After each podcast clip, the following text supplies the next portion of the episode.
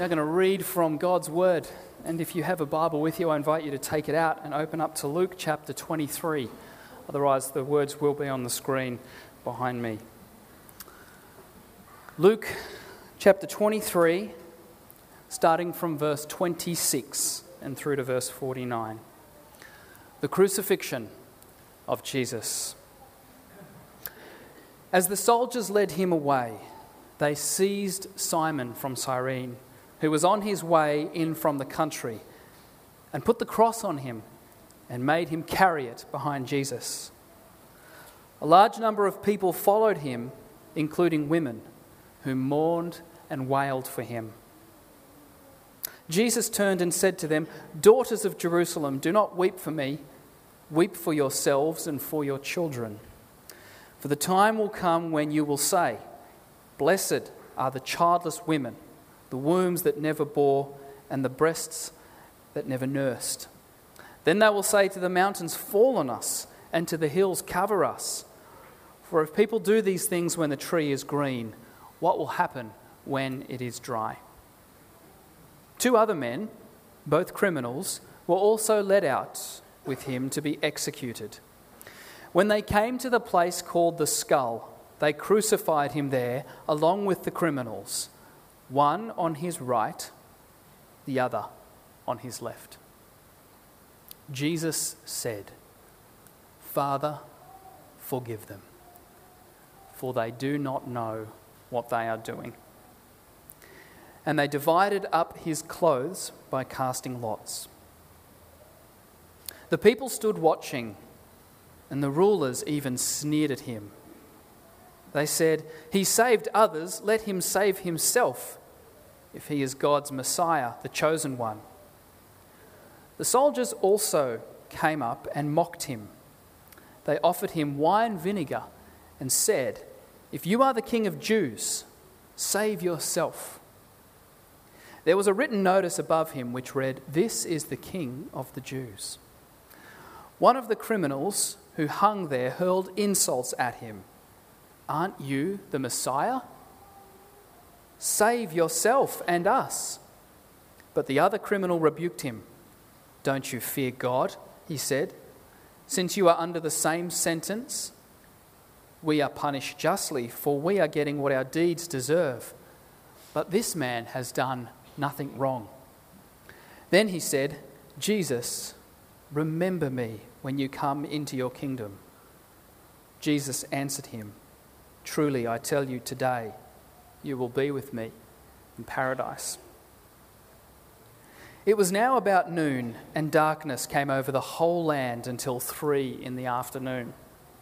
For the sun stopped shining, and the curtain of the temple was torn in two. Jesus called out with a loud voice Father, into your hands I commit my spirit. When he had said this, he breathed his last. The centurion, seeing what had happened, praised God and said, Surely this was a righteous man. When all the people who had gathered to witness this sight saw what took place, they beat their breasts and went away. But all those who knew him, including the women who had followed him from Galilee, stood at a distance watching these things.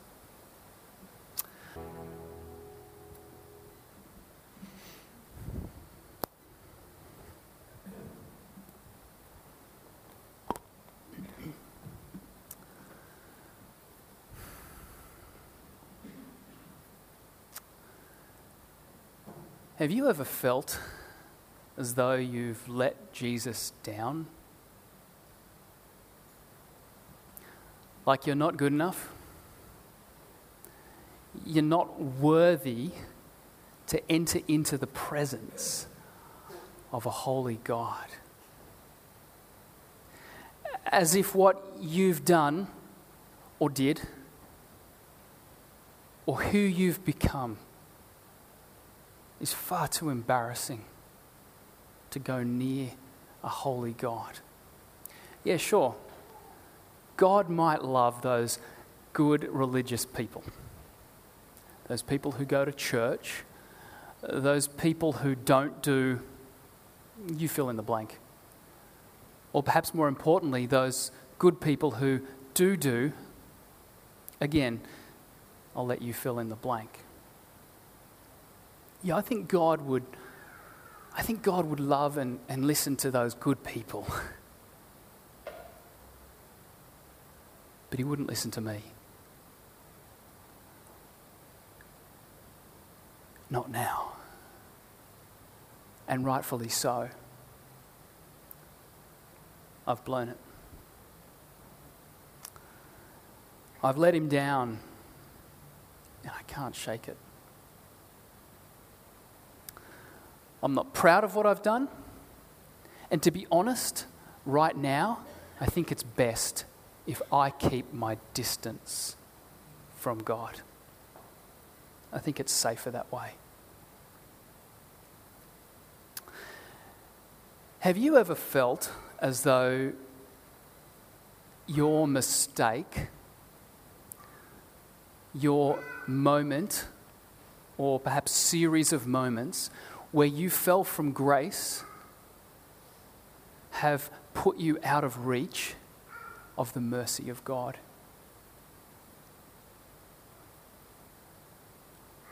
Right now, I feel as though I'm not good enough for God. God is full of love. He is full of goodness and holiness and purity and justice and goodness. I am full of sin and full of regret and guilt and remorse. I don't think God and I are very compatible. Jesus seemed to think so, but I don't know.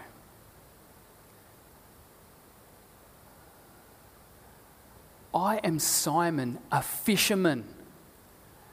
And Jesus called me Peter, the rock. Me? A rock? What a joke. Right now, all I feel like is finding the biggest rock I can find, crawling under it, and hiding away. Jesus must have been having me on when he said to me that I would end up leading the movement that he would begin. These last three years have been, oh man, how do I describe it? They've been life changing. I have witnessed Jesus do miracle after miracle. I was there when Jesus turned the water into wine. You should have seen the look on the groom's face. I was there when Jesus gave the blind, blind man sight. I was there when Jesus fed the 5,000. I was there when Jesus healed the paralyzed man. I was there when Jesus, with his spoken word, raised Lazarus from death. I was there when Jesus walked on water. I even got to participate in that moment. I was there when Jesus calmed the raging sea. What haven't I seen? I was the spokesperson of the disciples. I loved the Lord. I loved following him, and all I wanted was to give him my heart and to give him my devotion. And I was so eager to follow him. I was the one who declared him as the Messiah, as the Son of the living God. I honestly thought I would much sooner die for Jesus than I would deny Jesus. I've walked with Jesus. I've been one of his disciples through thick and thin. I have had the privilege of witnessing God in flesh walk this earth. Do you reckon you've felt ashamed, regretful, remorseful, repentant, ashamed, guilty? Well, how do you think I feel right now after denying the Lord three times and now at this very moment, he's on a cross being executed?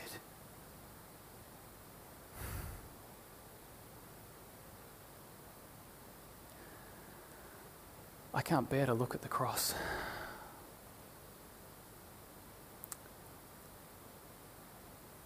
I can't bear to go to the cross. I know I should be there as one of Jesus' so called disciples. But I don't know if I could look at him again. That moment when Jesus looked at me after the rooster crowed It was the most chilling moment of my life. And I don't think I could see those eyes again.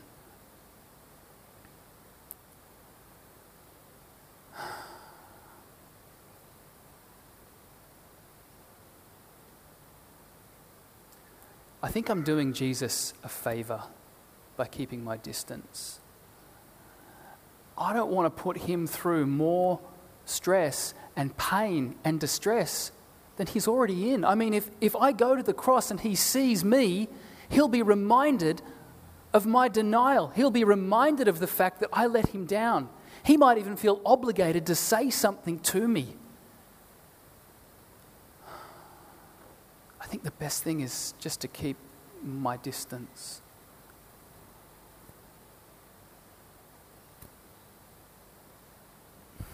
I'm no longer worthy to be one of his friends, let alone his follower or his disciple. I've blown it. I let him down. I'm done. I think somehow I'm going to have to go back to my nets, to what's familiar, and, and try as best I can to move on with my life Jesus is dying.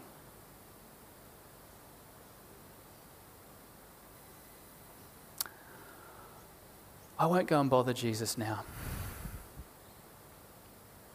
I didn't bother about him last night when that girl in the courtyard looked at me and she said, He is with that man. Why didn't I have the same courage then that I had in the garden when I sliced off the soldier's ear? I don't deserve to have Jesus bother about me. The emotion of last night is incomprehensible. I keep having flashbacks. One moment, we're in the upper room having the Passover meal. Jesus is talking about his body being broken and his blood being spilt. And then he's washing our feet. Then we moved to the garden. And I could see that Jesus was in such distress, such turmoil, such pain. And I wanted to stay awake. I wanted to keep watch and pray. But I was so tired. And then Judas comes with all of these soldiers to take Jesus away. And I was awake and I mustered all the courage I could find within myself to defend my Lord. There was no way they were going to take him away. In the garden, I was full of courage and defensiveness. But then, so quickly, in the courtyard, I was weak, gutless, scared. And now, here I am alone. I feel as though a dark cloud hangs over my head. When Jesus needed me most, I was nowhere to be found. I think Jesus is better off without me. Have you ever felt as though Jesus would be better off without you?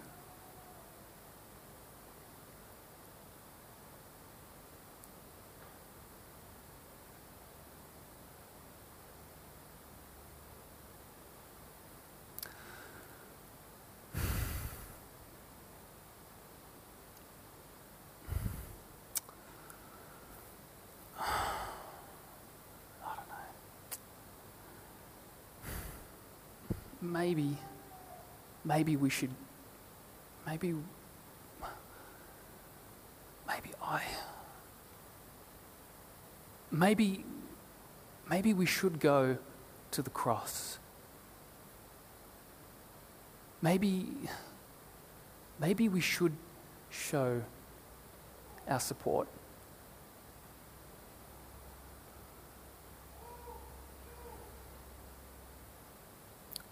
We'll keep our distance. We'll remain unseen and unheard. But maybe we should go and, and see what we can smell, what we can taste, what we can hear, what we can see. In your mind's eye. Come with me. Let's go to the cross.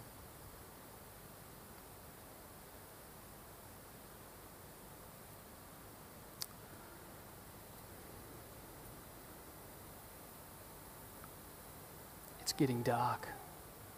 Big clouds are gathering. There is an eerie feeling in the air. Do you feel the sand, the dirt, and your sweat mixing together between your toes as we walk. The last time I was so mindful of my feet was last night when Jesus washed them. I feel so heavy. I, I'm so full of remorse with every single step. All I hear ringing in my ears is, I never knew the man.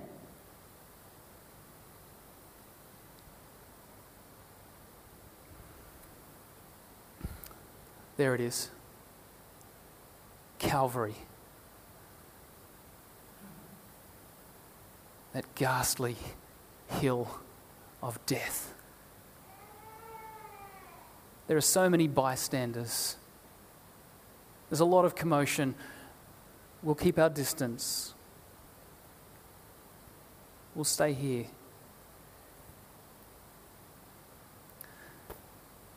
In between the groans of dying men, can you smell it? The smell of dust, of sweat from the crowds the smell of punishment, of blood, of death. There are no sweet aromas here.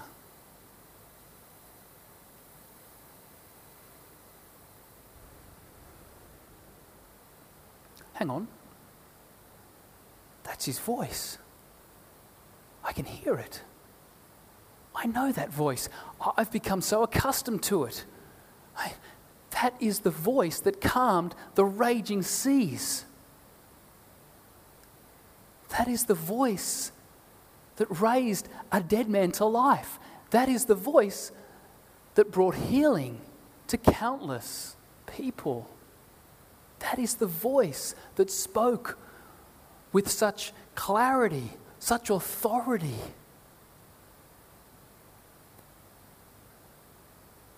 That's the voice that raised, that healed my own mother in law from her bed. That's the voice of Jesus saying, Father, forgive them, for they don't know what they are doing.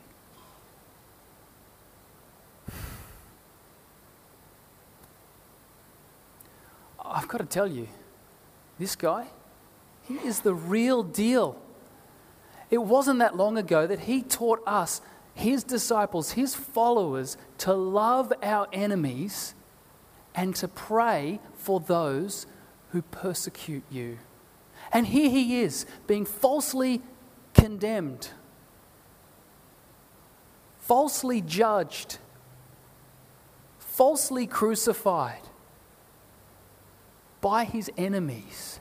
And he is saying, Father, forgive them, for they do not know what they are doing.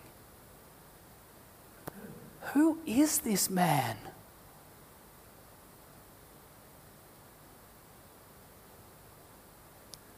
Father, forgive them, for they do not know what they are doing. I didn't know what I was doing when I denied Jesus. I was caught up in the moment and I failed big time.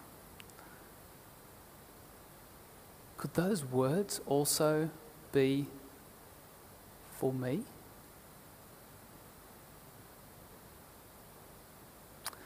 I taste dry in my mouth. I, the sweaty tears haven't helped. I feel out of place and yet unshunned. When I look at the cross, I see three bruised and battered men whose life is draining out of their very souls, of their very beings. In the center, I see a love that knows no bounds. In the center, I see my Saviour. In the center, I see love personified. In the center,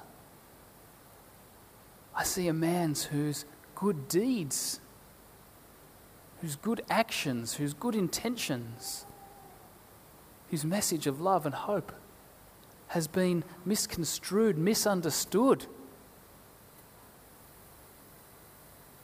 I see a suffering servant. Why is this happening? This is so undeserved. He's not guilty. He doesn't deserve punishment. I do. I'm guilty. I'm deserving of punishment.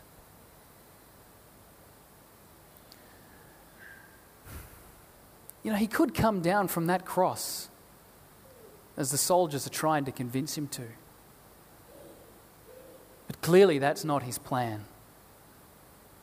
He's staying on that cross for a reason. He is choosing to allow this to happen to him.